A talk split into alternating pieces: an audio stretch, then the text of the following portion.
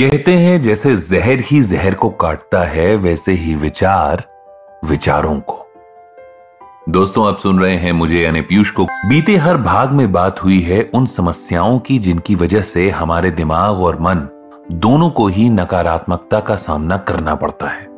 दिमाग के एसएनएस या एच और एमिकडेला ये सब दिमाग को परेशान और दुखी करने का काम करते हैं। क्योंकि आने वाले खतरे और पुराने बुरे अनुभव याद रखना इनका काम होता है। अगर एक बुरे अनुभव को भुलाना है तो उसके लिए एक अच्छा अनुभव याद रखना बेहद ज़रूरी है। आपके जीवन में घटने वाली बुरी घटनाओं पर आपका कोई बस नहीं रहता। पर इसका मतलब ये कतई नहीं है कि आपके साथ कुछ अच्छा नहीं होता।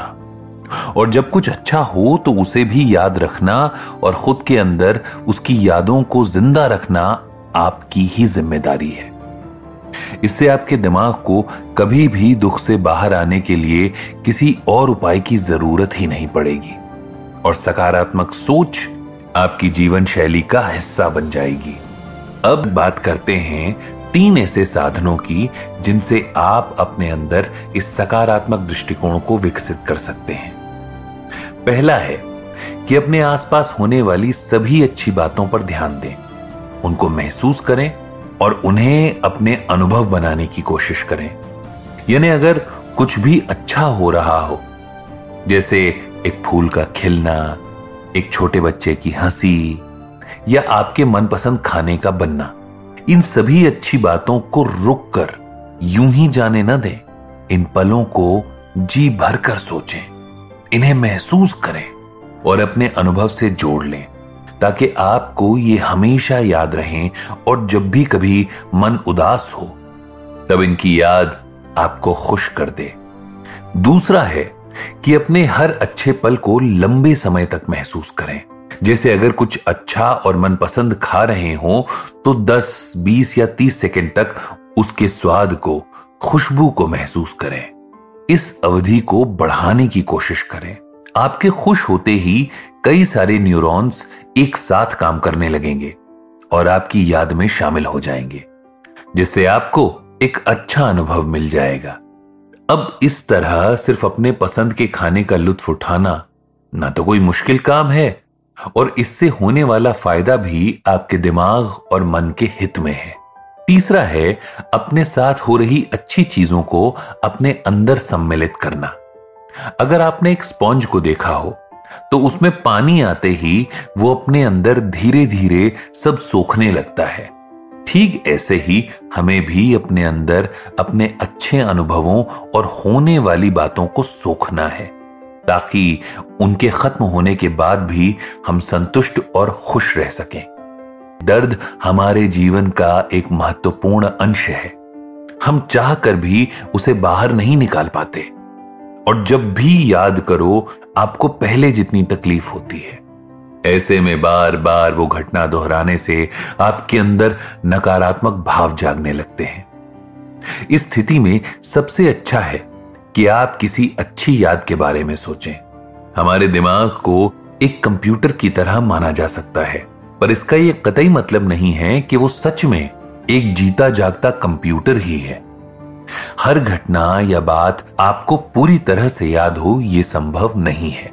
इसलिए अगर कभी ऐसा हो तो आपको कोशिश करके अपने अच्छे पलों को भी याद करना है, ताकि जहाँ भी आपकी यादें कम या धुंधली हो, वहाँ ये अच्छे अनुभव भर जाएँ, और आगे से कभी भी कुछ बुरा याद आए तो वो सिर्फ़ बुरा ना हो, बल्कि उसके साथ आपके जोड़े हुए अच्छे अनुभव भी याद आने लगे। हमारा बचपन हमें बहुत कुछ सिखाता है, लेकिन जैसे कि हम जानते हैं कि सीखने की कोई उम्र नहीं होती तो हम हर पल, हर मिनट कुछ ना कुछ नया अनुभव करते हैं।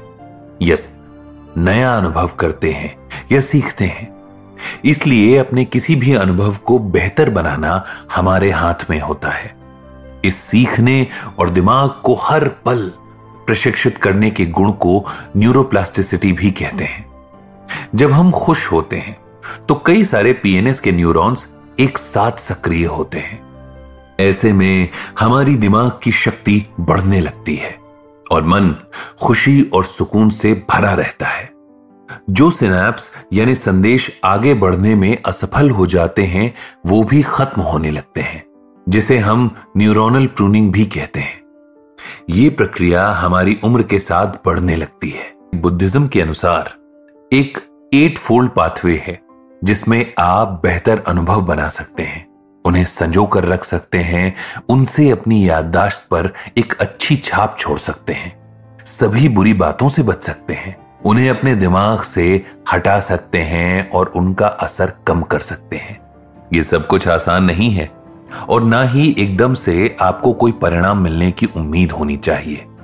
पर धैर्य के साथ अपने लक्ष्य को हर दिन अभ्यास में लाने से आप खुद को एक बेहतर सोच और समझ ज़रूर दे सकते हैं। जब भी हम अपने अंदर से बुरी आदतों और बातों को जड़ से खत्म करने की कोशिश करते हैं, तभी हम दिमाग में सकारात्मकता के लिए जगह बनाते हैं और एक बार अच्छी सोच और समझ हमारे सिस्टम में आ जाने के बाद आप कभी ज़्यादा देर दुखी, परेशान और निराश नहीं रहेंगे। किसी भी बुरी घटना को हमारा दिमाग सहेज कर रख लेता है और वो विचार हमारे मन पर भी भारी पड़ने लगते हैं। इसलिए हमें ज़्यादा मेहनत खुद को सकारात्मक बनाने में करनी होगी। इसके लिए जब भी किसी बचपन की याद से आपका दिल दुखे तो अपनी आँखों के सामने वो दृश्य लाएँ जहाँ आप कुछ बिल्कुल विपरीत कर रहे हो। और ऐसा करते ही आपके अंदर एक अलग सा हौसला और आत्मविश्वास जागेगा। और आपको यह भी महसूस होगा कि आप पहले से कितने बेहतर हाल में हैं। बचपन में हर किसी के अपने डर होते हैं। कभी स्कूल में दोस्त ना बन पाने के तो कभी किसी असफलता के आपके भी रहे होंगे। तो उनसे आप कैसे बाहर आए और आपने खुद को कैसे समझाया? सुनते रहें मुझे यानी पीयूष को